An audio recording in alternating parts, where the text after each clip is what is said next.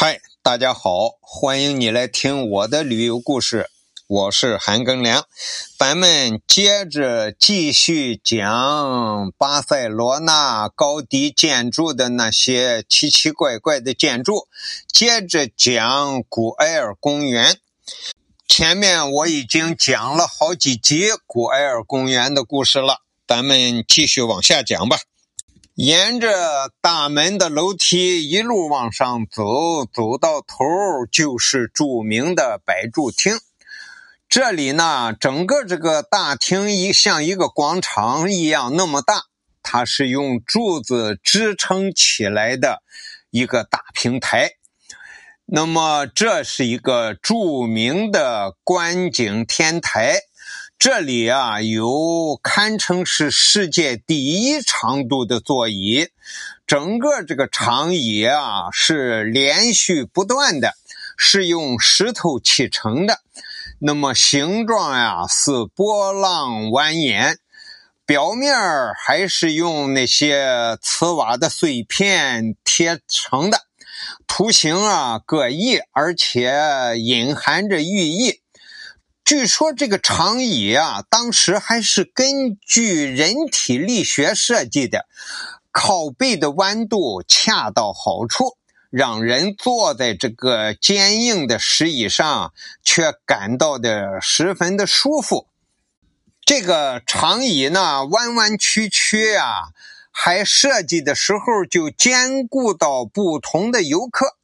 外边那个壶啊，可以。给单独的单人游客坐，内壶呢就可以设计成一个情侣座，情侣们坐的内壶啊就比较的亲热，所以这种设计啊独特，别有一番情趣。我们去的那一天呢，整个这个观景平台啊非常大嘛。呃，是一像一个大广场一样，里边游客满满的，而且它整个这个观景平台边缘上这个座椅啊，应该说能够容纳很多人。这个座椅坐满了，我觉着是一百个人肯定坐不满，容纳很多人，结果几乎是坐的满了。据说现在到古埃尔公园里边来的大部分还是世界各地的游客，从那儿可以看到白种人、黄种人，除了我们呢，还有其他的黄种人，还有黑人。其中也有一少部分的西班牙人，或者说是巴塞罗那当地的人，但是大部分在这儿的游客都是世界各地来这儿玩的人。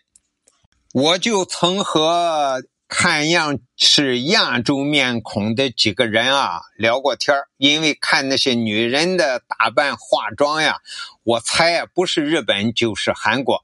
和他们一聊天啊，果然他们是日本人。